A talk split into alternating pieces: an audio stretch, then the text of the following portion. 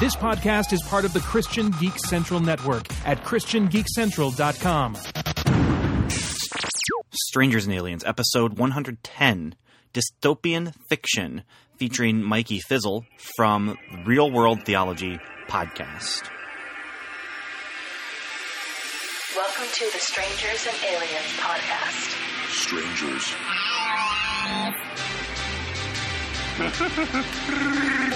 to boldly say what needs to be said. Would you be a stranger or an alien? Or would you be a strange alien? The truth is out there. I am your father's best friend's plumber.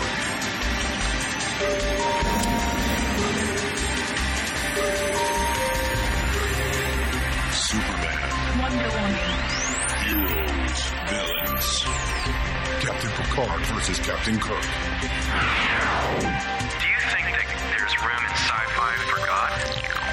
The very first thing that God did was that He created something. So we have a creative God. This is Strangers and Aliens Podcast.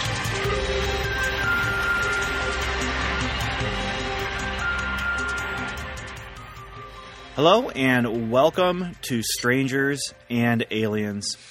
I'm Ben Avery, and I'm here with two co-hosts, just like normal.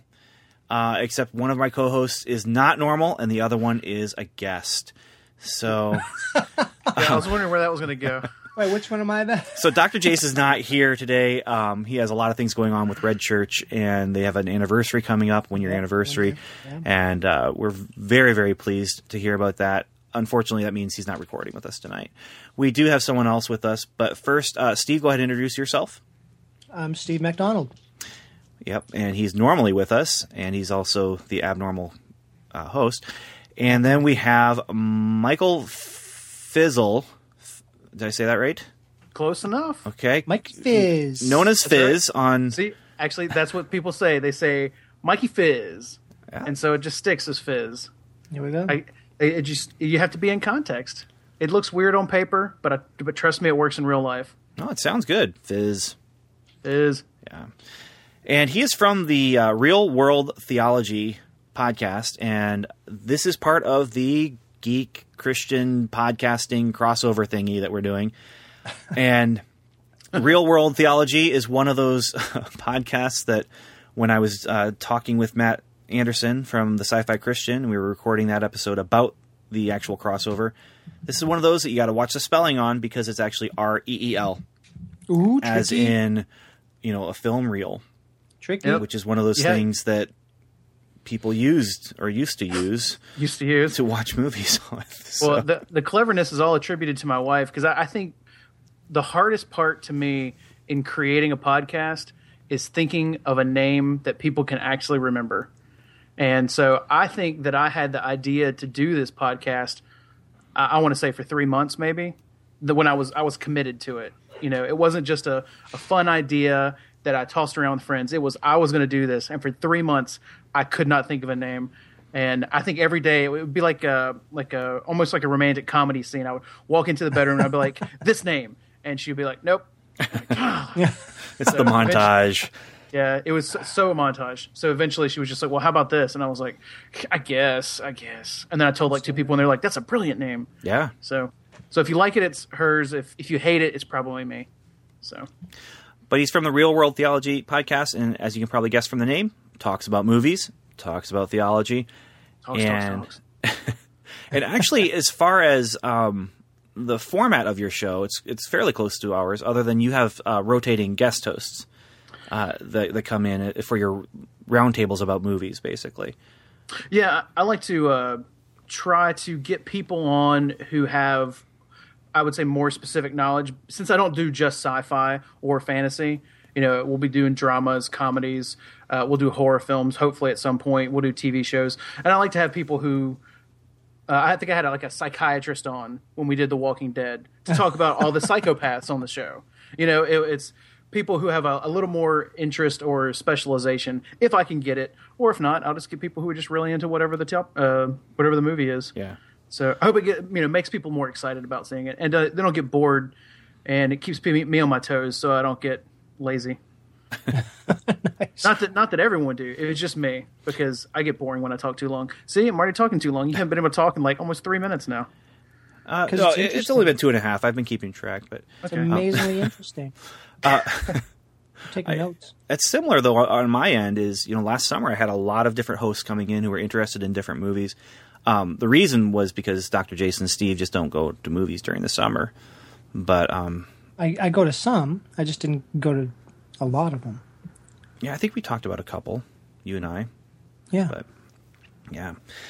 So um, we are here to talk about well, not exactly to talk about a movie, although a movie is what uh, kind of caused this topic to come up. Oh wait, before we do, we should play the uh, the crossover thing. Let's do that right now. Do you guys mind? No, Okay, ahead. I'm gonna go ahead and do it. it's your podcast. Can we sing along with it? Um, you can try. Last year, a ragtag band of Christian geek podcasters joined together, taking on a shared theme to be discussed on their respective shows. This year, like any good sequel, and any bad sequel really, they're going bigger. They aren't just sharing a theme, they're sharing themselves. In the grand tradition of the Avengers movies, or Aliens versus Predator, or Mario and Sonic the Hedgehog, King Kong versus Godzilla, Archie meets the Punisher. It's not just a thematic event, it's a crossover. The Christian Geek podcasting community begins the year 2014 by trading hosts. Listen to your favorite podcasting hosts as they mix it up on other podcasts and meet new podcasters on your favorite podcasts. Featuring these podcasts Geekly Yoked, The Sci Fi Show, Untold Podcast, The Sci Fi Christian, Real World Theology, The Storymen, Geek This Podcast, Voices in My Head, Are You Just Watching, and Strangers and Aliens. The Christian Geek Podcast crossover. It's the Secret Wars 2 of podcasting. Only, you know, good. Crossover. Yes, now I'm now I'm recording. You Still can- not doing it. I am recording for real this time. Um, after a couple of uh, false starts, so Crossover. that's, That's Steve good. singing along. Um, so yeah, so we've brought you in, Fizz, Mikey, Mikey Fizz. Uh, we have brought you in because although the topic was originally suggested by Dr. Jace to talk about Hunger Games Catching Fire, uh, he's talking about that with Eve Franklin on her podcast, and you've already done a podcast about Catching Fire. And Steve mentioned something about, well, we could talk about dystopian fiction when we talk about Catching Fire. And so I think that actually this podcast is mainly going to be talking about the uh, the subgenre of sci-fi called dystopian fiction. And, As long as people don't refer to this episode as dystopian after they listen to it, then I'm okay with that. well, you know, there are some possibilities here. I mean, I am in charge. I am a dictator, um, and I'm going to tell you guys what to do. I'm going to take away all your creativity, love, your religion. You can't take away my love. Wait, you must be the protagonist of some sort of dystopian fiction. What? So here's the deal, though. Catching Fire, Hunger Games, it's huge. Although you wouldn't know it from the theater I was in last night, where I was alone in the theater. Wednesday night, late show. Probably no surprise. I am sitting in that theater all by myself. I love it when I get to do that. Sit in this theater all by myself. Was it the one dollar one? theater? No, this is regular theater. Oh yeah, it's still it's still making truckloads of money. Yeah. So they're not going to take it out. Not when they can still get full price for tickets. and they did from me last night. Although I do wonder if it took more power to run the the projector than I actually got from me. But Nice. um, okay, so Catching Fire, Hunger Games, it's huge, it's enormous, and I am curious to start off our discussion. Why in the world is this book series and movie series so popular? Because I read the book before I went to see the movie, You know who I borrowed it from? I borrowed it from the mom of some of the kids that I teach in Sunday school. you know, she's not a sci-fi fan at all, but she loves the Hunger Games, and she she's opening night midnight show of Hunger Games and Catching Fire, and so here I am. I'm thinking, okay, I know she's not the only one. Uh, this is, you know, this reminds me of Harry Potter in some ways. It reminds me of Twilight in some ways. Uh, both of those have their own attractions. So I'm throwing it to you guys, and we'll start with Fizz because he's our guest. What do you think? What is Well- it? man, young adult fiction right now is just the thing. So, I mean, that doesn't hurt. But what I saw was books that were fairly popular. I mean, there's lots of book series that are fairly popular that your average moviegoer or average citizen in America would probably never know about unless they got made into a film. And you've seen a number of these book series get made into film.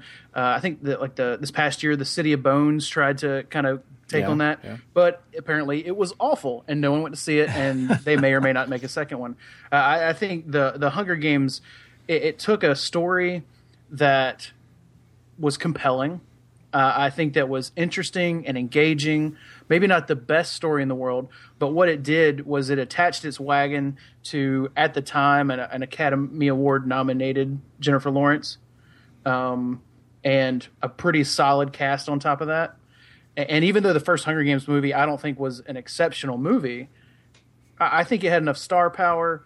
It had enough, you know, it wasn't bad. And I think really, if your story's good enough, all you have to do with a movie is not make it bad.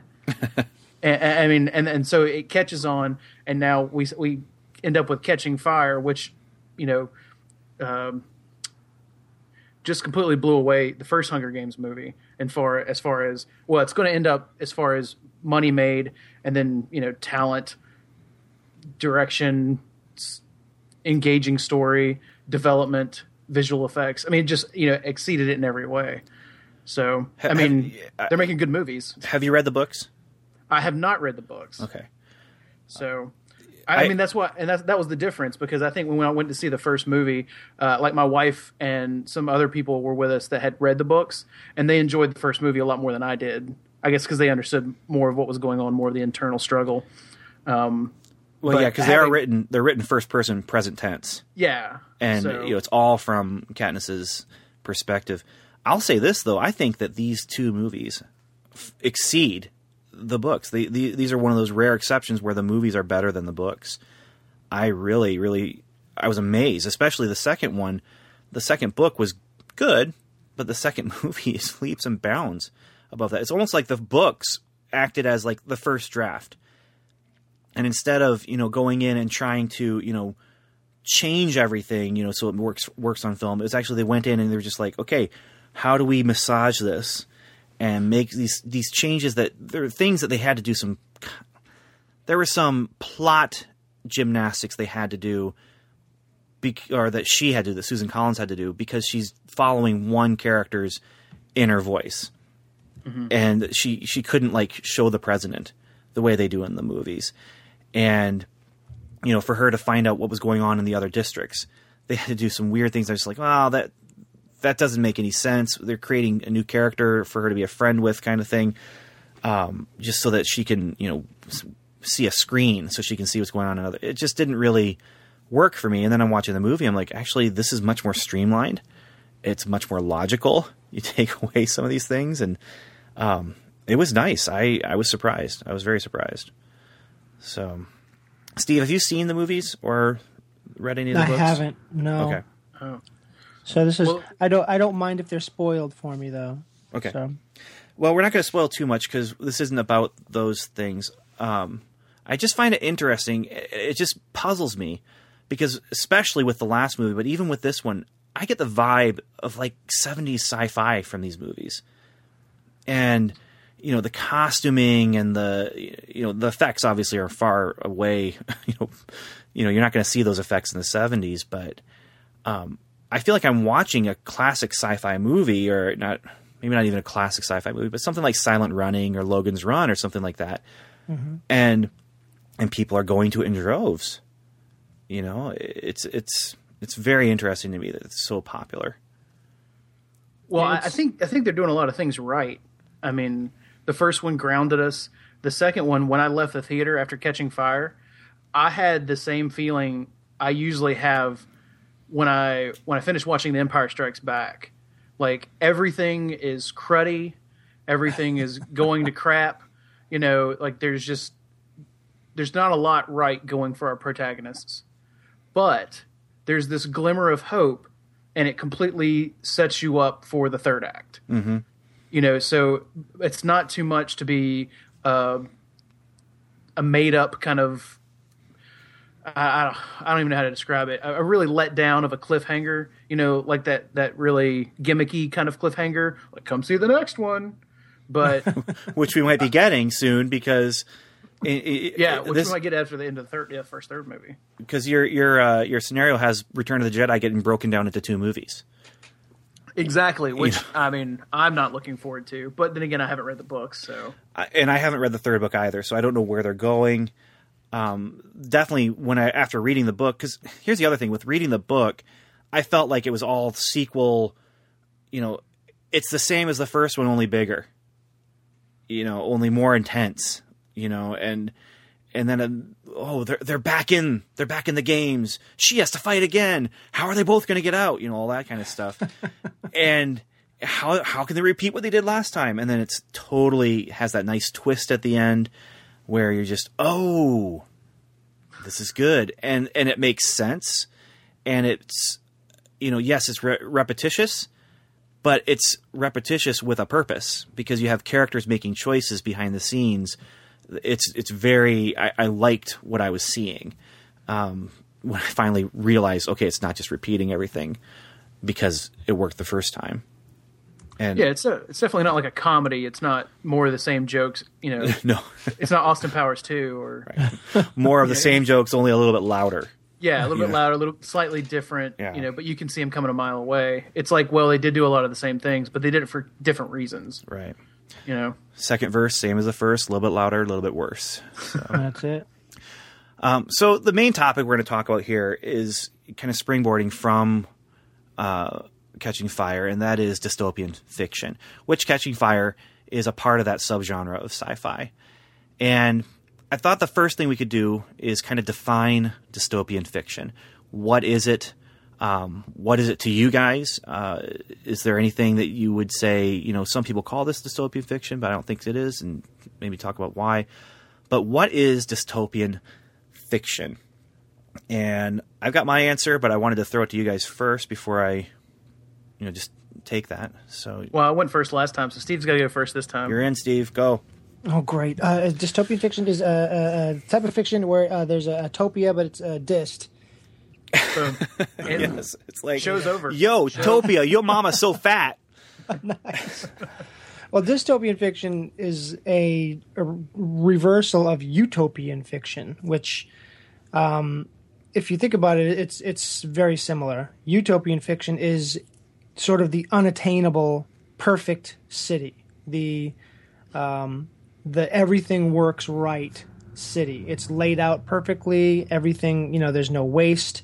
Uh, all you know, 100% recycling, all that stuff dystopian fiction sort of takes that but does the same thing as like a a commune and a communist uh, setting. If you have a commune, everyone works together and it, it exists well together.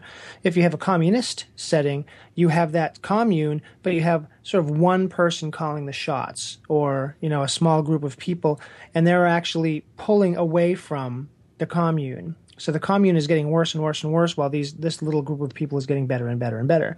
That's why communism isn't good, kids. So anyway, dystopian fiction is sort of a utopia, but only in some people's minds.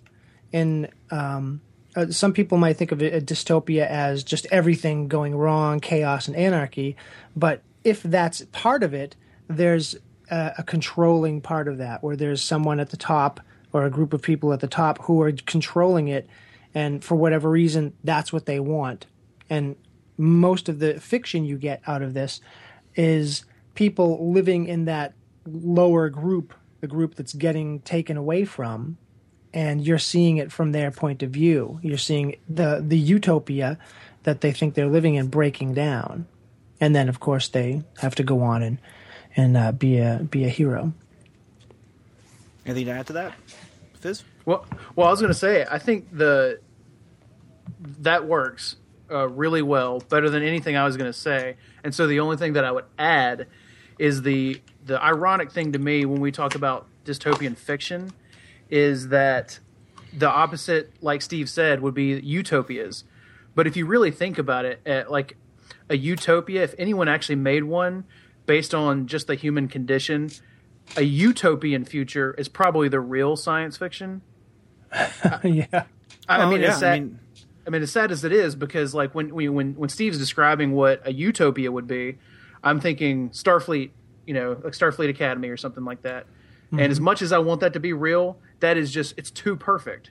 There's no way that you know human beings will ever get rid of greed and pride. You know, Yeah, and I think what you find there is when you have a utopia in fiction, um, usually it turns out, you know, the characters are going to find out it actually is a dystopia.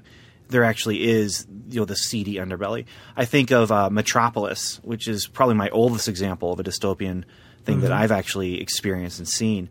But the whole idea with Metropolis is one of those. It's one of the first sci-fi things to use the the up above and down below you know and you have the the worker class down below and then up above you have perfection and you have beauty but it's all built on that underside and a big part of it comes from the character from the utopia you know meeting a, character from the the dystopia below and finding out my utopia is not perfect because of what's what's beneath it and so, Yeah, yeah, your your utopia that you're talking about is you know Star Trek Next Generation. That's a perfect example mm-hmm. of a perfect society. That's just the probably the most unrealistic thing about about Star Trek Next Generation is the society itself that it takes place in. Right. Well, and I, I I wish they would have done more episodes on how imperfect Starfleet was, and I think they hit on it occasionally. And actually, when I think back to this year, the way that uh, J.J. Abrams has redone the Star Trek universe, um, I think Star Trek Into Darkness almost becomes a dystopian uh, film. uh, little bit, yeah. I mean, but basically, by the way we're defining it, you know, it's a utopia, but people realize that to keep this utopia, it's really kind of this dystopian future. Uh, because the thing about dystopian uh, societies is that they're subjective, just like you're saying. Depending on your point of view, uh, you know, a proposed future might be to one person's liking, while others fear it at the core of their being. You know, if if there was some future that was pictured where we were all living like the early church and just you know sharing everything we had in some kind of magical voluntary socialism kind of way you know and everything was just all perfect. I'm sure there are lots of people out there who would just hate the thought of sharing and you know doing for others before they did for themselves and, you know because of human nature. So I, mm-hmm. no matter no matter how how well we can describe a utopia. It's always going to be awful to somebody. Yeah. Yeah. that kind of sets my us off into the next point here is kind of the themes of, of a dystopian fiction that you find in that. And and one of those being you know this is kind of the uh, it's the logical not the, maybe not the logical conclusion but the extreme conclusion uh, that you take from where are we headed. And you know you're looking at human nature where is human nature going to take us when you take into account you know this element you know with hunger games when you take into account that there's been some sort of terrible war now you have this Panem or whatever they need to rebuild. Well how are they going to rebuild? Well they need they need someone to mine. They need people to you know grow food and all that kind of thing. Well what's the worst possible way that things could go? And if you uh, with hunger games it pretty much gets goes to the worst possible place you could go where it's yeah um, you know, basically it's slave labor in a lot of ways, and and gladiatorial combat and everything like that. Um, and so that's uh, one theme though is just you know this is human nature multiplied. You know, current events really inform uh, dystopian fiction from you know the time period, and so like 1984 uh, which was written you know before 1984. but um, you know he's taking into account a lot of the things coming out of World War II, and and where where are things going to go? And you know with sci-fi it's all about what's coming you know with with science fiction um, good science fiction anyway. You know they're they're looking at where we are right now and where are we going. And dystopian fiction doesn't necessarily use the science part especially you know like post-apocalyptic type of things thunder the barbarian or whatever Mad Max. yeah, exactly. Uh, there may not be a lot of science in that, but it is about you know projecting the future. So uh, let's talk about what what are some other themes that you see um, when you, in in dystopian fiction and, and in this particular subgenre. Steve. Bueller. themes. Well, um, I think one of the one of the themes, and you see this in Hunger Games. You see it in uh, Running Man. Um, you see it in um, uh, Logan's Run. Um, it's entertainment for the purpose of uh, killing Vacation. or well, it's it's it's it's it's death as entertainment. Um, It's bread and have- circuses. uh, bread and Yeah, circuses, but but The you know, Roman Empire. Yeah, but in, in different ways too. Like in, in Logan's Run, you have Carnival, where you know they think they're they're going to you know the, the next level or whatever, and of course you know they they they're being killed. Um, uh, in a Hunger Games, it's in, in the the Running Man. It's it's this arena or you know huge sprawling arena in in both cases, but it's it's you know the game, and that's that's what it's what it's about. And of course, the game has killing and murder and you know all this horrible, terrible stuff. You know, you think about it. It's it's kids, teenagers killing each other. I mean, how horrible is that? Um, and you know, here are people dying to watch it. You know, wanting to see the next, you know, the next episode and stuff like that. So Although I'll say one of the things that I went into Hunger Games expecting was the people to be, you know, really into the games and really mm-hmm. into the violence of the games. And I was surprised to see there's some of that, but a lot of it is just terror. And the reason they're using the games, you know, is to keep everyone in line and to keep reminding people we are in charge. We are the boss. We are more powerful than you. And so we are going to require this of you. And they turn it into a big entertainment. They turn it into a big fiasco. But it really is to keep people in line. Or at least that's Well, a, thought- a part of it. Well, I thought that, and I might, like I said, they may have expressed this in the books more, but what I picked up from watching the Hunger Games movies is that the games part part of the reason they exist in the first place is because it gives the the districts hope. Like there's always hope that something good could happen from your district or come from your district. I mean, it's a small hope and it's a manageable hope mm-hmm. because it's not really hope uh, it's the illusion of hope. And once once hope becomes an actual tangible thing in catching fire, that's when it becomes dangerous. Well, and and part of that comes from I think another thing.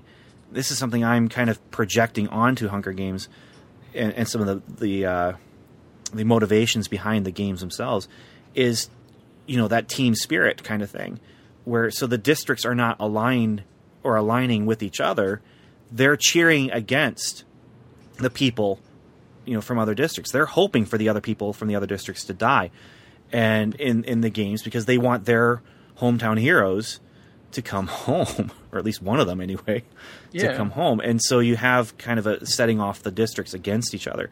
Uh, but with Katniss, you have you know a situation where, um, like you said, they even talk about that that hope of um, uh, when what is the line that he gives? I can't remember now. Yeah, he's talking about fear. Fear is not going to work as long as they have hope Yeah, and and seeing her, you know, is giving them hope and that kind of thing. So, and I think hope that's a big theme in dystopian fiction. You mm-hmm. have to have that theme, otherwise, well, you end up with a book like 1984 or something where you're just not gonna, uh, nothing's gonna go well. You know, nothing's gonna go right, and a lot of times hope is quashed by you know the government, the total, totalitarian government. But Well, I mean, and it's not too different, different, or not so much different than the present. I mean, I mean, I think there's something in us that knows, with the way that humans are, whether you believe that you know we're created in the image of God or you don't, you can look around at the world. You can watch the news for ten minutes and realize that things look bleak. They often look bleak. There's more stories on the news of bad for the you know ten stories of bad for the one story of good. And so when you add technology, you add more power, you add more greed, you add you know more bleak outlooks. Uh, you're gonna you have these projections of dystopian stories, uh, but all the stories that we tell, they almost always center around hope or the hope of hope. Because even in some distor- you know dystopian stories, we don't actually have the hero win. We just have the hope that there's something better in the future. Yeah. Um, so, but and that, and the best thing about that is this, it tells us a lot about the culture now because it's not different than what we want now. You know, we look at the news and we see bad things happening, but we still want to believe that there is some hope, that there's something good in the world. And like I said, this this uh, goes beyond all you know all religions or creeds. You know, everyone wants to believe there's good in people. They always don't see it, but they want it. They want that hope. Um, and I think dystopian stories, dystopian fiction, really just it hits people, you know, right in the heart. Yeah, I actually wrote down one of the things about why they why is it popular is the note I wrote was closer to us. And you know, you're looking at dystopian fiction. Science fiction is meant to be metaphor in a lot of ways uh, for the human condition now. We look we're looking at the future so we can see you know things about ourselves right now. I think dystopian fiction I, is an easier metaphor for people to latch onto. You know, maybe watching 2001 you're not really going to catch the, the, the average Joe is not going to want to take the time to actually try and figure out what in the world is this movie actually saying about humanity. Uh, but with with something like Hunger Games, it's a lot easier to see. Um, that mother I was telling you about, oh, I was talking with her about the book and just saying, well, what, so what is it? Before I read it, what is it that you like about this? She said, well, I've had some really good conversations with my son about um, because of the book about media and about you know um, all these you know different things. And I was watching you know the movie last night, and I'm seeing Jennifer Lawrence being put through all these you know beauty beauticians and all these gowns and makeup and everything like that. And I'm thinking about the real world stuff going on with Jennifer Lawrence, where people are you know saying, "Wow, she's she's big. You know, she's kind of big. She's kind of you know she's she's got some meat on her. You know, and she's we need to airbrush her." You know, so she can be on the ca- the the cover of a magazine and and all these kind of things. And I'm thinking, why? I mean, this is a beautiful woman that people are not recognizing that you know just natural beauty that comes from just being a human, a human in a lot of ways, and uh, it's just really interesting to see that reflection of our culture of beauty being reflected in the culture of beauty from Hunger Games. Yeah, it- I mean, basically, these dystopian stories have the authors have the ability to hold up a mirror to our current society and point out things that may seem small or insignificant, but you know, if those little small things continue, uh, they could look really scary in ten or twenty or fifty years down the road. You know. Yeah. Yeah, definitely. Well, I, there are a couple things, a couple other themes that I kind of wrote down. One was just that idea of the totalitarian government and loss of freedom, loss of family, and loss of religion, uh, destruction of imagination and emotion. These are all things that you see a lot in probably some of these examples we're going to bring up in just a moment here. Um, uh, let's see. Oh, social structure is another big thing. We already talked Yeah, about that a little bit. I had, I had social inequality, injustice, yeah. Kind of stuff like that. and you know again hunger games is a great example of that social structure where you have the workers and you have the the people in the city who are just you know there to be hedonists um i love this was in the book and in the movie and i was hoping it'd be in the movie there's so much food and um katniss and and Peeta they're they're standing there and Peeta's like I can't taste everything. I want to taste everything, but there's just too much to taste. And someone hands him a little cup and says, "Well, you know, drink this." And he's, well, "What's that going to help?" He's, "Well, this will help you to throw up the food you just ate, so you can taste everything." You know, and he's just thinking to himself, "They are eating food and throwing it up so they can eat more, while we we hardly have anything." You know, and Wow. well, and think about it though. Think about the inequalities that we have in our world. And how much waste we have. You know, Steve, you mentioned, you know, Utopia doesn't have waste. Uh, but Yeah. think about all the waste that we have throwing away actual food that is still edible. Yeah. Um, now, part of that comes from just being a, you know, in some ways, being a parent where you, your kid just pours the milk on the cereal and doesn't eat the cereal. But um, I got over it this morning, and we, we took care of the thing. We we talked, but um, but yeah, that's that's a that's there That's why we need replicators. exactly. Th- this is how Star Trek does it. Replicators fix everything. Yeah, I, that's uh, replicating technology is a technology that I don't think Star Trek takes as far as it would actually go if it existed in the real world. Uh, they take it as far as they need it for the story to take them. yeah. You know, oh, we can fix our ship because of replicator. You know, but there's a lot of things that be happening, and holographic technology too. Mm-hmm. When you put those two things together, nobody's going to do a thing ever again. yeah. So, uh, okay, let's talk about some examples of dystopian fiction then, and maybe some of your favorites or least favorites, but you know, strong examples that that stand out to you. And let's start with uh, Steve. Give us one or two. No, just give us one, and we'll go around in the circle for a little while.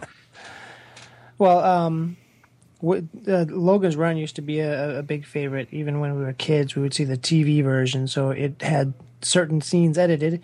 Um, which, if you're going to show it to kids, make sure it has those edited scenes.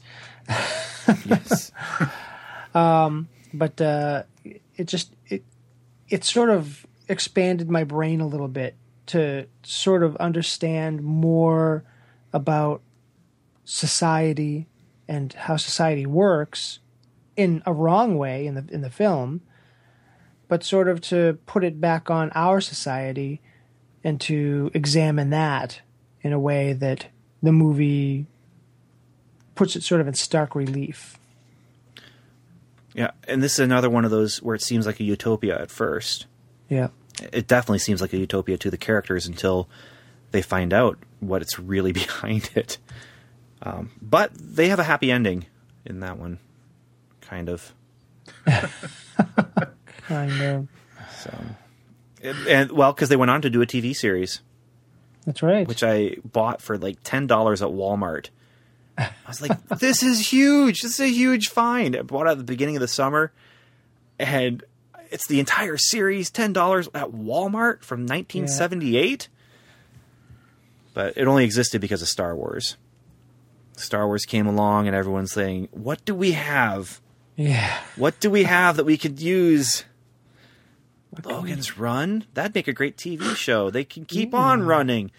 So, uh, Fizz, how about you? You got one?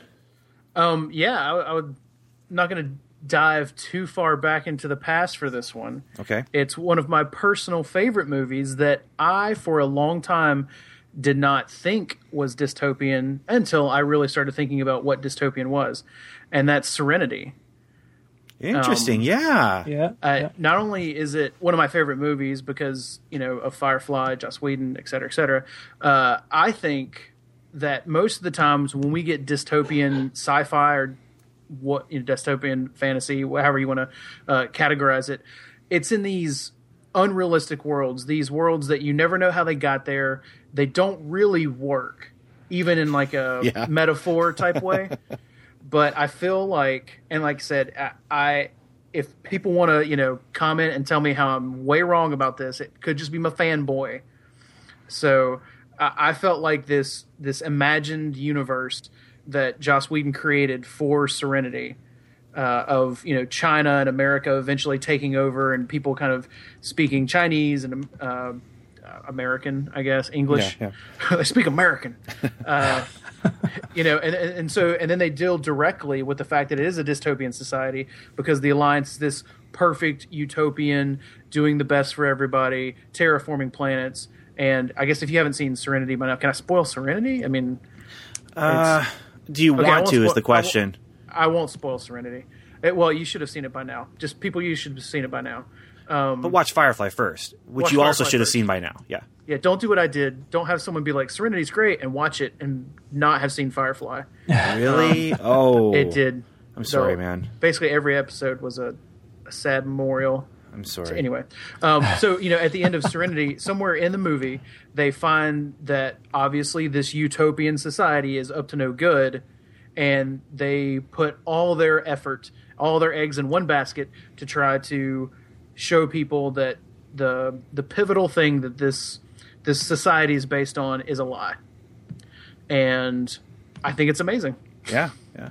The other interesting thing about about that is, you know, there's three ba- three basic characters in a as a protagonist in a dystopia uh, dystopian fiction, and that is one is someone from underneath, someone from the bottom end of, of the social structure, or someone from the top end of the so- social structure, you know, digging deep and finding out about what's going on, or someone from the outside coming in and changing everything. And with uh, with Serenity, you actually on the same ship, you have people from the bottom, and you have uh, you know Simon and and River. Is that their names? Yes. Yeah. Uh, who are basically they're learning about things from the top. You know, they're they're coming in from the utopia and and, and learning about the dystopia beneath. So, yeah, I like that. I would have never thought of that. But here's one that I would have never thought of either until I was really thinking hard about it today. The Wizard of Oz is dystopian. Yeah. because you have the head of government is you know the man behind the curtain. And then you also have you know the witches ruling things. And you have glenda the good witch who you know i'm ignoring wicked. I don't care. Okay? Wicked me wicked is nothing to me. Wow. it, it is I, i'm not even gonna go there um, partially because of some of my own work. I can't i can't read that yet because i want to make sure nobody can say you stole that from wicked It doesn't But, um, matter. They're going to do it anyway. they already have done it, but um, but it's I think still my my book is Just different enough. embrace it. Look, there's nothing new under the sun. Just embrace it and be like, look, this is this is original, as original as I can make it. Yeah. So, uh, but anyway, the witches they're in charge on the outside. You have this straw man in charge on the inside, and everyone thinks it's great.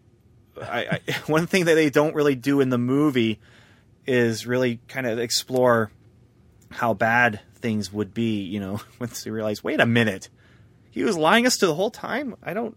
Okay, but and I haven't seen Oz the Great and Powerful either, so I don't know if they're going to do anything with that. But I have Well, to wait until I write the, the final volume of Oz Wonderland. So Well, it's you interesting that you you point out Wizard of Oz because it, you say it or you compare it to or classify it as a dystopian um, piece of what dystopian story. yeah, but it's actually like you know it's a allegory for the populist movement uh, of the, at the turn of the century. Well, not this past turn of the century, but you know Yeah, the yeah. 1890s, 1900s.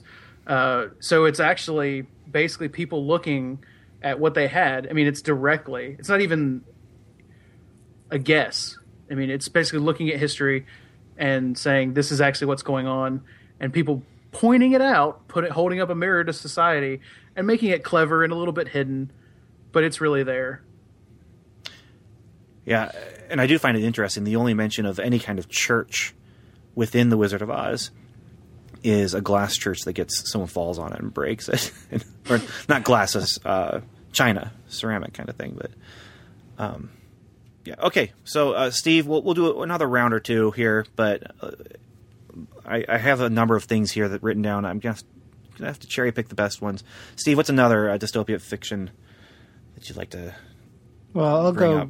real esoteric. There's a um a Christian band called uh, Under Midnight put out two albums back in the early '90s, and they have um, dystopian themes in both of the uh, the albums. They're uh, concept albums, and um, on the second album, it's there's actually a song called Dystopia.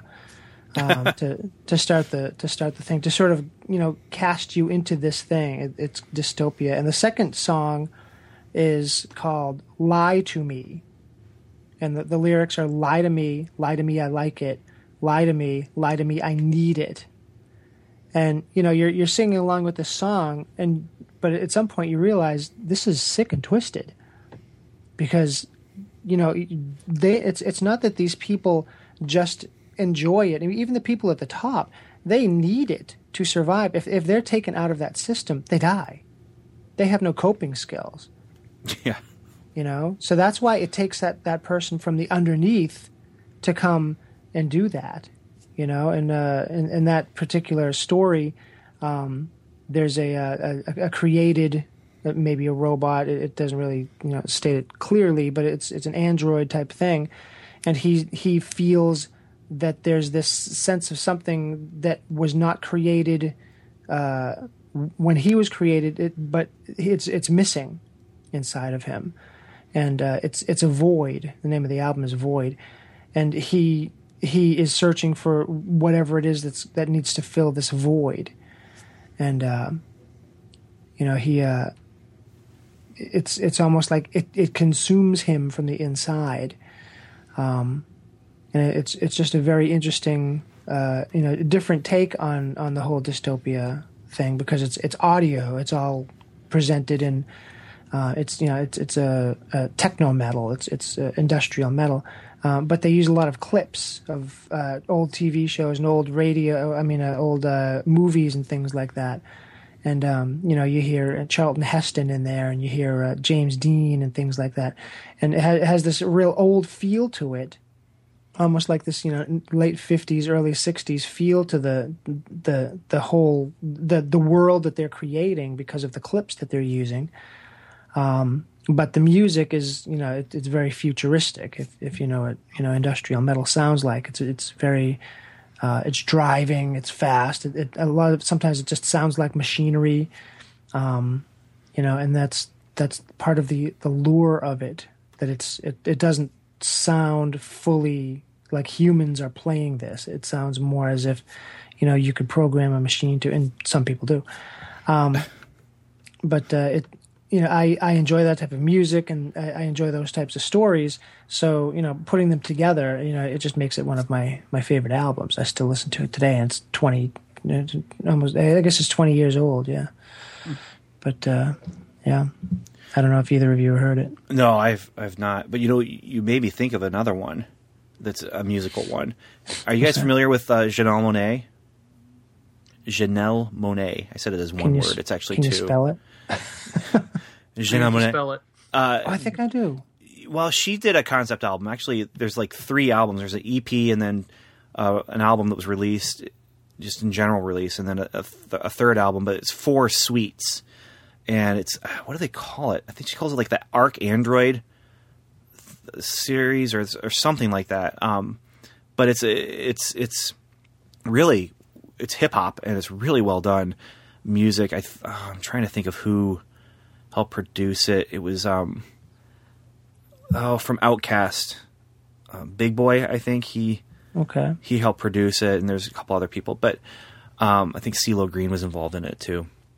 But but it's a sci-fi story about an android on the run for falling in love, and and it's it's totally what we're talking about here. You know, just that you know, there's a lot of people on the run in dystopian fiction. Yeah, a lot of I'll- running. I'll, I'll throw that out too. Lots of running.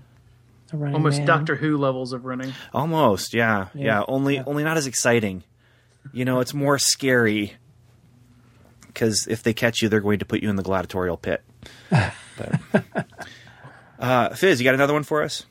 Uh, that's, that's the problem. I think, like you, I have a an, a huge list.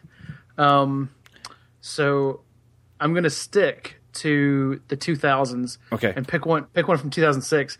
I had actually um, just gotten out of. Well, I've been out of college for about a year or two, and enjoying the real world, and the real world was hard, and I didn't like it. And then I saw this movie called Idiocracy and it made me realize everything that I hated about the real world. Um, and it's it's got a cult following, so I'm not sure if anyone actually is. Um, any either of you guys have actually seen it? I've not No? seen. it. I've heard of it because that's uh, is that Mike Judge? Yeah, Mike Judge, Yeah. uh, Luke Wilson. Uh, you know these two these two people like uh, are I can't remember if they're volunteered or they volunteer to be ba- basically cryogenically frozen for a year, and it ends up being 500 years. and in in the future, uh, there everyone's extremely stupid, and advertising and commercialism and cultural anti-intellectualism have run rampant. And you know, people don't drink water anymore because they assume it's poison. They only drink like soft drinks, you know, and they they they they water their plants with uh, soft drinks because the soft drink owns like everything. You know, it's basically like a pseudo Starbucks Coca Cola kind of metaphor. and so since it owns everything and is the most powerful thing ever, they they're like, don't use water. You know, put some soft drink on it. And so all their plants are dying. And, I did that know, experiment in high school, actually. I, with the with the trifold board. yeah, well, yeah, Uh, but it was it was giving plants pop and giving plants water and orange juice, and which one is going to make the plant grow better? You know. Yeah. But I yeah, I, put had the plant- trifold board. You got it. Yep. I think I put a plant in a closet with like a 60 watt bulb, and then I put one outside. And I was Nice. like, I was like, the one outside grows much better than the one in the closet with the 60 watt bulb. So weird. yeah, it's like it's like they need sunlight to live. completely unexpected. Yeah. I think that was the ultimate and lazy science project. You could tell I wasn't I wasn't going to be the next Bill Nye or Neil deGrasse Tyson at that point.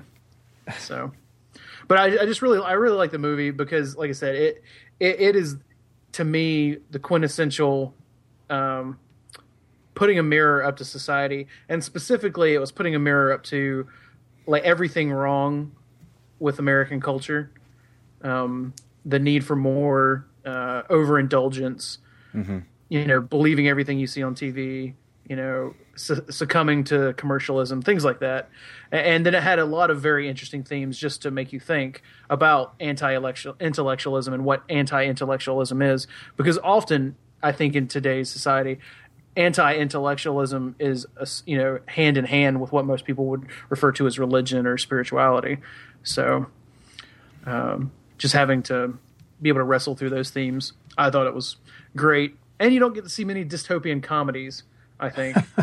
So, There is Well, Sleeper, unless they're- the Woody yeah, Allen unless- movie. oh well. Yeah. Well, like I say, li- li- most of they're rare and or they're unintentional. Like Death Race 2000, Death Race 2000, unintentionally funny. Oh, I don't know if it's unintentional. I think that they knew what they were doing. Hand grenade. I think they knew exactly. Unless you're talking about, I didn't see the remake. Oh yeah, the remake is not funny. It's not. It's not funny and intentional or unintentionally. Okay. It's just nothing. Don't don't watch it.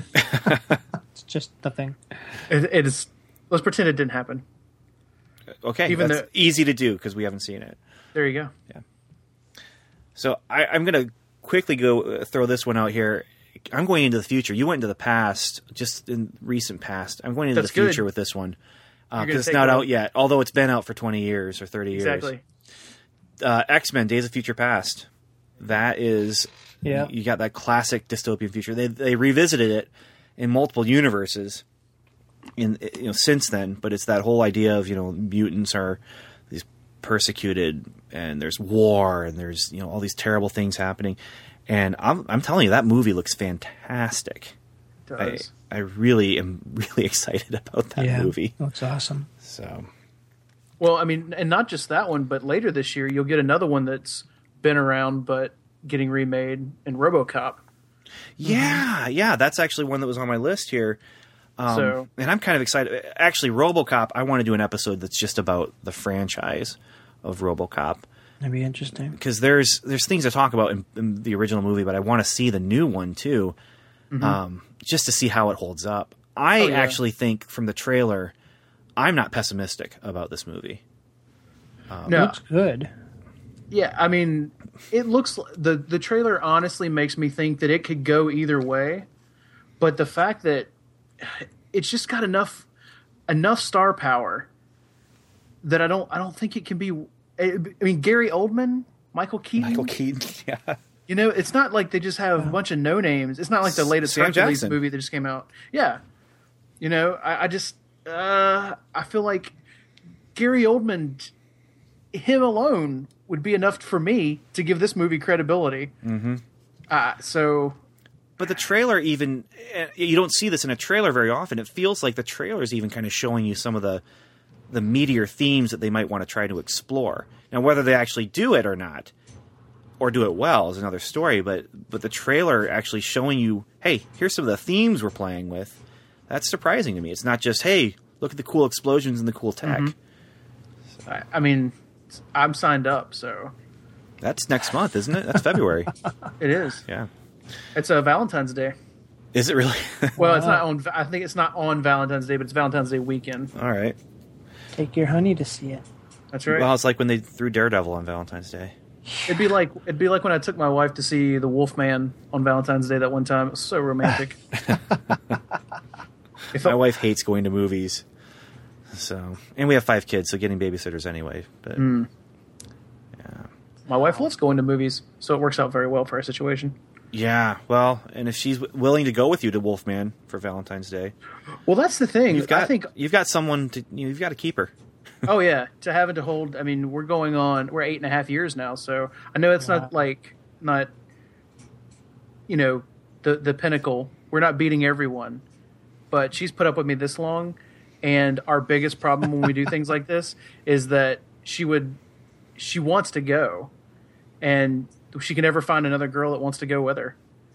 So you know, we'll go see X Men, and almost none of her female friends will want to go see it, but she'll want to be. Uh, maybe not first in line, but maybe sixth or seventh in line. Gotcha. You know, so I I want to stress because I know she'll probably listen to this later how much I am blessed by her and her ability to be really into the things I'm into. I love you, baby. That's cool. I'll say the opposite though. Not that I don't love my wife, but or that I'm not blessed. exactly are you No, the, the opposite is I'm kind of glad that my wife is not into the stuff I'm into because it keeps me a little more grounded. She's able to kind of pull me back from the edge every once in a while here. But Yeah, Yeah. it'd be a lot weirder if my wife encouraged it. I think I think the you know opposites attract, and it always looks a little different because I'm exceptionally extroverted. She's insanely introverted, so uh, she usually pulls me back to the house occasionally, well, and and that's it, it works amazing. that's a good marriage though, is where you're you're you're pushing each other in in places to to grow and and be better. You know, that's a good marriage. So And the and the topic of this podcast just changed. yes, it did. we are now officially giving marriage advice. We like the Christian Dr. Phil. There you We go. are. We are. You know, except with good advice. You know. Yeah. Yeah. And, you know, talking about RoboCop. And we're not So- doc- And actually, RoboCop had some, you know, there's some elements of the, the marriage stuff going on in, in that movie. There is. So we're not too far off topic, but we are off topic. So, um, okay, so we haven't talked about. Well, we've mentioned Brave New World, 1984, Fahrenheit 451. I don't think we've talked about Ray Bradbury. Um, a lot of those, though, the main character doesn't end up well. Uh, Brazil, that's another favorite of mine. Aren't we contractually mandated to mention Blade Runner? Uh, possibly, yeah. I don't know. It, it really doesn't get into the. I mean, the whole aspect. I mean, you do see the class struggle there, but you know, Deckard is not really an upper echelon person. Even the the people we see, you get the sense that there's something much higher. That you know, is it threatening? Is it not threatening? That's it, you don't you don't really get to see that in, the, in, in the movie. Deckard is between, though. He's in between. You've got the lower class, which Yeah. are the replicants, uh, Yeah. really, and then you have the upper class, which is uh, I can't remember his name, but the the creator at the top of the tower, um, who gets his head crushed or whatever. Right. To IMDb. Yeah, but you've got you've got him in between. He's digging this up and he's finding out the you know seeing what's in the cracks and um yeah I I uh you're right we should we should have mentioned and we should mention Blade Runner. Uh, I haven't read the book. I understand the book gets more into the the uh the big dichotomy between classes and stuff though. So I think an interesting take on it was um, uh, the movie I'm completely forgetting the name of. Um, uh, wow. Like Uh, Arnold iRobot? Schwarzenegger, Mars, oh, Total Uh, Recall. Total Recall. Total Recall, yeah. That- that- Where yeah.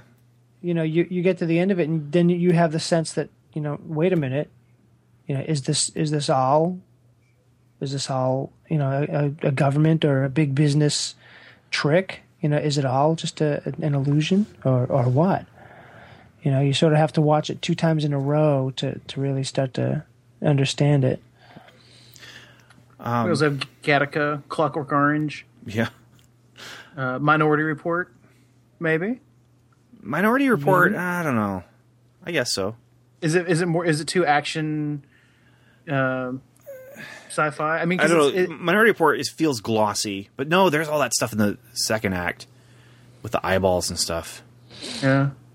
Yeah, I could see that going that way. The Island. Eh, I guess. Well, I don't know. Escape from New York. That's where it's at. That's good. How about? Yeah. Uh, I, I'm going to throw this out there, Steve. You just might want to throw it right back, but. Um, well, Planet of the Apes. No, I have that down. You do? It, it's an interesting. Yeah, it's an interesting take on it. Yeah. But I think when you do that, do you also get to include like uh, World War Z? No, I don't think you include World War Z. Because how is it different? Planet or, of the Obli- Apes. or Oblivion. I mean, well, like, Oblivion. There's not enough people to have a real society. so well, have a have an underground society. oh, I don't want to talk about Oblivion. Well, it, well it- okay. I, I, no, not for its merits of being a good or bad film, but oh. this this is back to defining dystopian. I mean, like what exactly fits into it? I mean, because if Planet of the Apes is about a society that's been overrun and taken over by apes, I mean, what happens when a society is underground because it's been forced underground by a virus or another natural disaster, I think it- like Mad Max? I think then you're looking at though the the power struggle, and you're looking at you know the the um just the the the lifestyle of the people in power and the people who are not in power. Uh, like World War Z. Now I haven't seen the movie, but I've I've read the book. Um, Okay, well then I'm yeah I'm not talking about the book. So- the book, the you know, seeing as how they're nothing alike. Okay. The actual movie, um, since it is nothing like the book, actually shows the world kind of by the end of the movie what it would look like if you know society was more or less destroyed, Okay, and you know I think that the sequel would be the dystopian story then, because Okay. it, it it sounds to me like the movie is kind of showing you how they got there. so the origin story cannot be the dystopian future. I, I don't think so, because it's not the future; it's the present. But it's not even well, may not be the present for us, but it's the. I'm not going to get into that because that doesn't make any sense. Well, oh, no, it does. I mean, I think it does make sense, and I'm not. I'm not even trying to like trap you. I mean, I don't have an answer to it. I mean, I'm just. I'm just curious what you think because what if they made uh, Hunger Games prequel trilogy? Because one of the questions I have, bringing it full circle back to the Hunger Games, is how does it even get like this in the first place? This Yeah. seems like a, a completely unsustainable model. Like, how, how did this happen? I mean, you have a line or two, and once again, didn't read the books, so only going based on what I saw in the movies. It's like, oh, well, we taught them that we're in charge. Okay, You know, like that. That whole "how did you get there" was very just glossed over. And I, that happens a lot, though, uh, in those stories. I mean, 1984, for example, they don't even know how they got there because Yeah. their history's been rewritten so many times. So the Matrix. Yeah. Well, here's the thing with 1984, though. That doesn't work. There's no way that society could sustain itself because of all of the the money that's going to be spent in uh, you know creating all the things so you can watch every single person and listen f- to every single person. You're going to have to hire someone for every other per- I mean basically it's a 1 to 1 ratio of employees for the government and people that they're spying on. Um it's just not sustainable, but it does make for a good story. Are you sure? Because I'm pretty sure that's how things are now. If you read the news, Is it a 1 to 1 ratio? well, it doesn't have to be. well, You're we're talking about it. 1984 but we're talking about technology that, you know, he was guessing Yeah. about from whatever 19 whenever he wrote that. But um, hey Steve, I did have an idea. What's that? I think our next old time radio episode needs to be um, Brave New World. CBS Radio Workshop did uh, an adaptation of Brave New World. They actually brought in Aldous Huxley to introduce it. Are you serious? Yeah, yeah. I think that should be our next uh, old time radio episode Very cool. We'll After have to the- check if it's. after the crossover. We'll have to check if it's in public domain. We will. All right. Uh, well, okay. Back to Hunger Games then. Because Hunger Games is popular, and I'm always suspicious about things that are popular. But uh, do you think Hunger Games? You're looking at the movie, and I think it's valid because I think the movie is actually better than the books. Do you think that that deserves a spot with Blade Runner, or do you dream of Electronic Sheep? Uh, 1984, Brave New World, Fahrenheit 451, Logan's Run, um, Soylent Green. We didn't even talk about Soylent Green. Uh, but all these kind of movies and books, do you think that it deserves a spot up there as a classic of dystopic fiction, or dystopian fiction? I keep wanting to say dystop- dystopic, like Yeah, yeah, I- dyspeptic. yeah, yeah. Are dystopic today. yeah. Dyst- Um, I think- dyspeptic fiction? I think it has to get a, a few more miles on it before we can start calling it a classic. Well, let's not say let's not say we're giving it the label classic. Does it deserve to be talked about in the same breath as some of these other show, other books and stuff, though? Oh, well, of course, yeah. I mean, anything in this genre. I mean, I, I mentioned an obscure Christian heavy metal project from 20 years ago. You mentioned it, but does that mean it deserves to be mentioned in a conversation about 1980? If you're talking to someone about 1984, you know, a classic of literature that high school kids across the world have to read, even if they don't want to. Uh, are you going to bring up that band when you're talking Oh, with someone about I'm pulling out I'm pulling out the cassette tape and, and pu- putting it into my ghetto blaster and playing it for them. There's and they're all so confused about whatever you're doing. Yeah, they'll just be, What is this magic? How do you do that? Oh, I. Oh, continue, Steve. I'm sorry. If it gets it, that deep in, yes, because music would be another way for them to start to understand the themes and the the broad, you know, the broad brush strokes of that type of fiction. So if they listen to this album, you know, 40, 45 minutes later, they can say to themselves, "Oh, okay, now I sort of understand because it's you know it has that thing and all this stuff, and I understand. Okay, and you know it it just it gives them another touch touch point to to to understand it. And if I if you can get that far into it, I mean, if when I wanted my son to start reading dystopian fiction, I wanted him to go back and read utopian fiction first. You know, it, it didn't work out that way, but you know, I wanted him to understand the where it came from, and then you know, let's let's let's uh, you know listen to the the radio version of 1984 because it really takes away a lot of the uncomfortable visual elements of the movie. Um, and you you can sort of understand that whole thing coming forward, and all of a sudden, you know, you can put uh, you know all the other different dystopian things in there, and then pull pull him into okay, and now here's another one, and now you can compare and contrast, and now you can sort of uh, you know understand it in a, in a different context, and it's not here's your very first introduction to utopian slash dystopian fiction, Hunger Games. You know, I don't think it's it's that groundbreaking that that it works best that way. what about you, Fizz? Do you think it, Hunger Games is a great example of dystopian fiction? Uh, I wouldn't say a great example. I, think most films fall into a number of categories. And while The Hunger Games, if you were compiling a list of dystopian movies, I think Hunger Games deserves to be on the list. But when you're talking about examples of dystopian fiction, um, I don't think it's the best example. I think The Hunger Games ultimately, for me, falls more into an action future kind of. I, like I said, it makes me feel like if, I feel like Star Wars uh, when I when I watch it a lot of time. Not not as good as Star Wars and the original Star Although Wars the original trilogy feels pretty dystopian to me. Well, but that's what I'm saying. I, I think, Yeah. but but why didn't we mention Star Wars?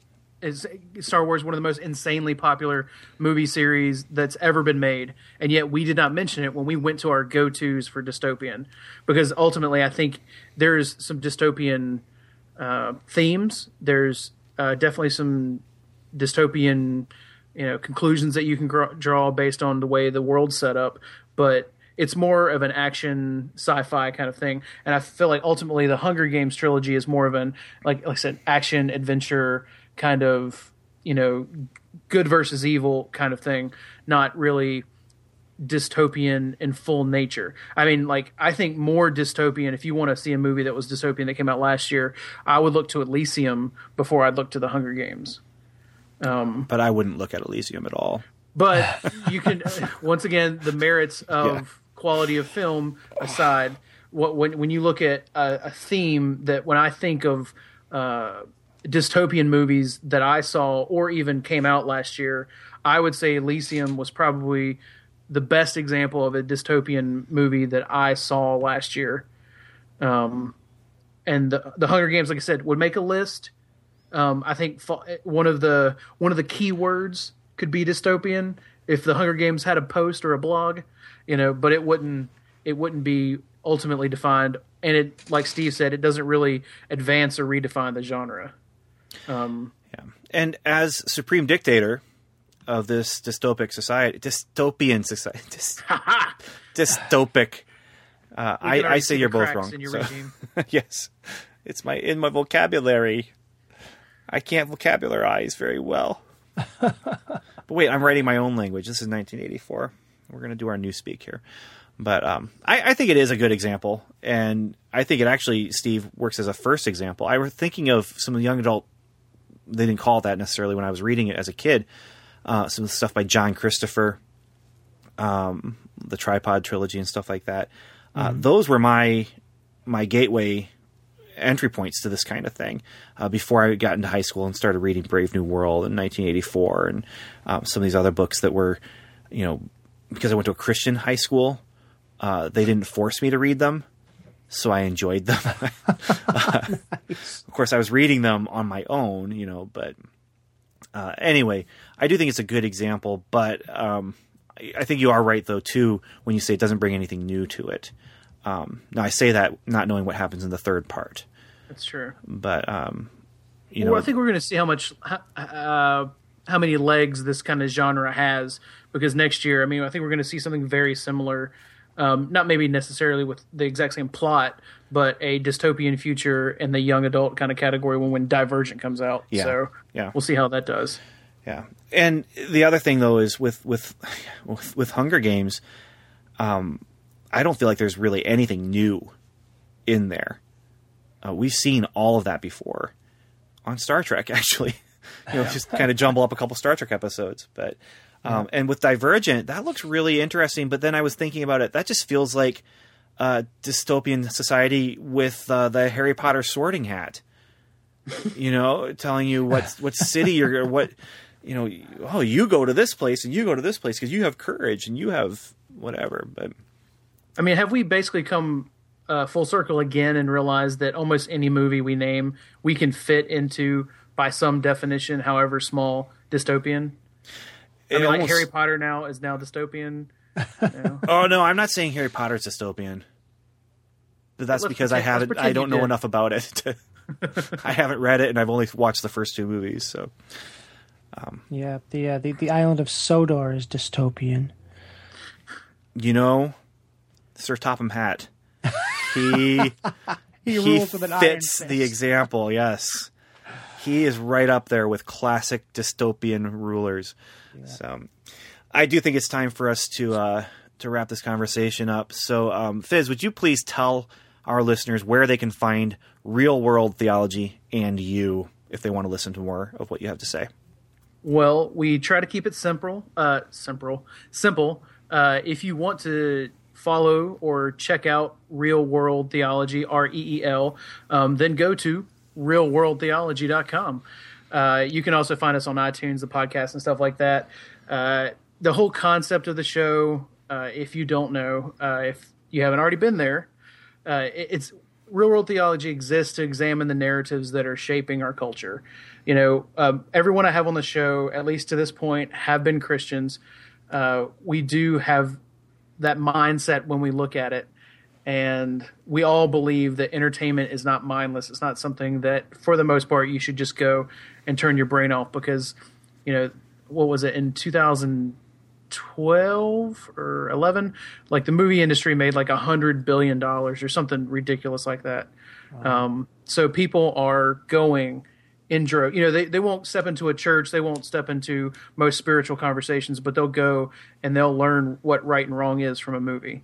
So I think if you don't, if you let that just slide by you and you don't really engage that or engage the themes that they're really pushing, then you're going to miss a golden opportunity to have some really great conversations with not only people of faith but people who would identify themselves as faithless. So, uh, find the find the podcast. We like I said, we do a lot of new movies. You can follow the the show's Twitter at Reel World Theo. You can follow me uh, at Physification. Um, uh, love doing new movies. I'll do old movies at some point. I have a whole bunch of writers I'm uh, I'm working with right now, so we can start getting some written content on the blog. So just be on the lookout for that. And most importantly, I just want to thank uh, the Strangers and Aliens guys for having me on. So thank you. Blast It was fun. you. Yeah. Very fun, and I am looking forward to bringing you on again to talk about Ha. movies that no one else wants to talk about. And So, again and again and again because And we will- just don't watch movies. and I will gladly do it because I've been fandangoed for Christmas. so excellent. All right. Well, thank you very much, Fizz, Mikey, Mikey Fizz. I- I still- whatever. Yeah. Hey, you works. Okay. Thanks very much, you. it's appreciated. And um, any any final words, guys? Uh, Soylent Green is people. Oh, Look at that. spoiler. Steve, any final words? Uh, even if you hear me singing, lie to me. Don't. don't. I don't like. it. Nice. Well, I just want to say thank you for listening, and um, everyone, Godspeed.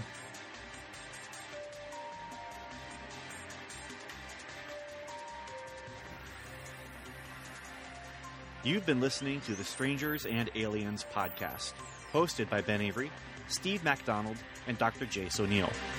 Our music was composed and mixed by Tim Leffel. Please join in the conversation by visiting our website, strangersandaliens.com, where you will find show notes, articles, reviews, and more. You can also email us directly at podcast at strangersandaliens.com or like us on Facebook at facebook.com slash strangers. Or you can leave us a voicemail on the Strangers and Aliens hotline. Just call 1 804 37 Alien and leave your message. And once again, thanks for listening.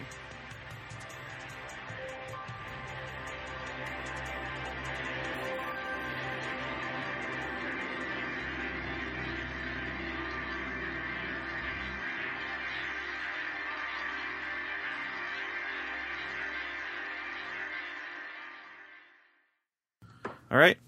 That's that. Thank Good you. one, guys. That was a lot of fun. Yeah. Yeah, good At least from you. my chair. I'm, you know, I'm not speaking for everyone here. He stunk. You can't speak for everyone here because you're not the supreme ruler. I'm, I'm not the totalitarian leader That's right. Yep. So that, that, like everyone else in th- this podcast society, cannot say dystopian, no matter how many times we try to say it right. Dystopian. Oh, I did it. dyspeptic. Dyspeptic. I did want to keep saying dystopian. Dystopian. You know, the, the word I avoided was uh, total, total, total, totalitarian, total, totalitarian, totalitarian. Yeah, just can't say it. Can't spell it. Can't say it. Thank God for spell check. There's just no spell check in my mouth. Yeah. So Well, my wife said there's no filter on mine, so I'm not sure if that's the same thing. That's usually what gets me in trouble. My wife says there's no volume on mine. It's just stuck on high and on all the time. And I just keep talking. It's like I never shut up. It's like, why don't you, you know, not talk for a little while? And I'm All like, right. what? Not, Steve, it's time for us to stop talking. I'll I'll be that that filter for you. If you can be the filter that tells me how to pronounce words, we can help each other out that way. at least you didn't pronounce it dystopian. I've heard dystopian. And it's like, what's that? Like a utopia ruled by dice? Yes.